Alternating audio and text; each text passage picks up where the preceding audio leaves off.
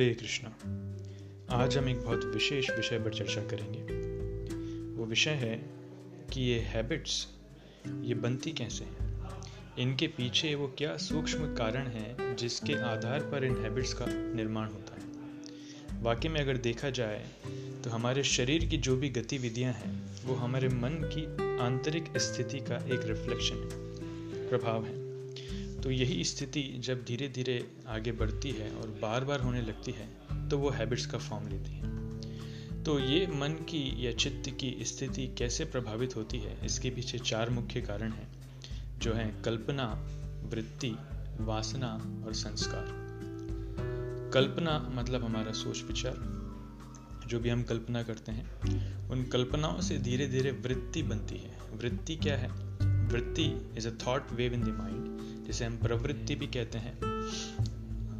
मानसिक वृत्ति, शारीरिक वृत्ति, ये सारी चीज़ें वहाँ से बनती हैं।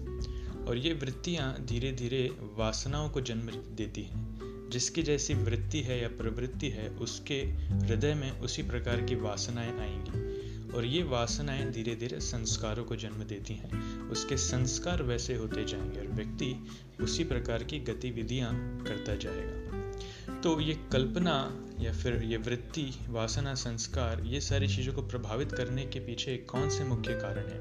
वो जानना बहुत ज़रूरी है। इसके पीछे जो सबसे मुख्य कारण है, वो है संग। हमने पहले सेशन में भी चर्चा किया था संघ के बारे में। तो संघ सिर्फ़ व्यक्तियों का ही नहीं संघ बहुत सारी चीज़ों का हो सकता है। हम हमारे मन को किस प्रकार की इनपुट्स दे रहे हैं? उदाहरण के रूप में, हम किस प्रकार की किताबें पढ़ रहे हैं?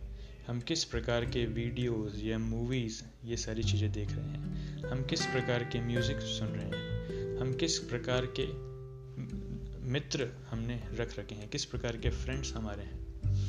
इत्यादि इत्यादि। ऐसे बहुत सारी चीज़ें हैं, व्यक्ति, विशेष वस्तुएँ, जितनी चीज़ों का हम संग करते हैं, इन सारी चीज़ों का प्रभाव हमारे मन की गतिविधि पर पड़ता है, जिनसे हमारी वृत्ति बनती है, वासनाएँ जन्म लेती हैं और संस्कार आते हैं।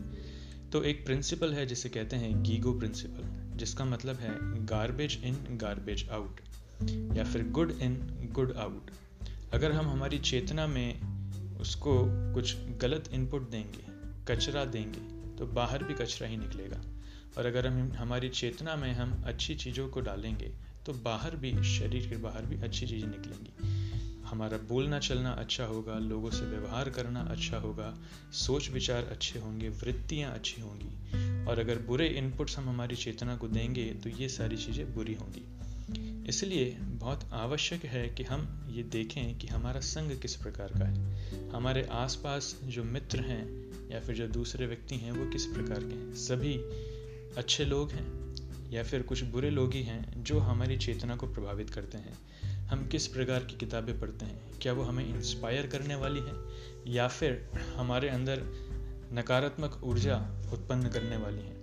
हम किस प्रकार के वीडियोस देखते हैं? हम किस प्रकार की म्यूज़िक सुनते हैं?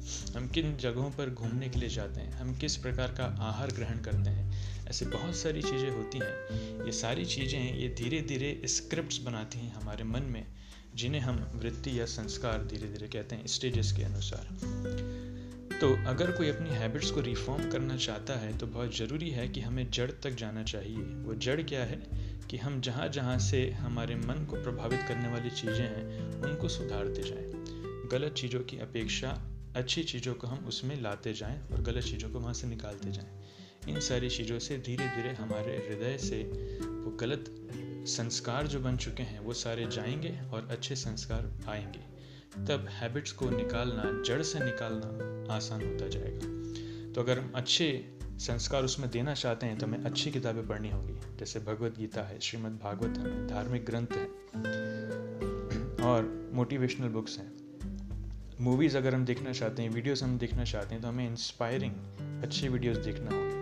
लाइफ हिस्ट्रीज हम देखें बायोग्राफीज हम देखें ऑटोबायोग्राफीज हम देखें स्पिरिचुअल चीज़ें हम देखें दे आर हाईली इंस्पायरिंग उसी प्रकार से म्यूज़िक है तो म्यूज़िक बहुत अच्छा शांत म्यूज़िक होना चाहिए जिसमें हृदय को एक आनंद मिले।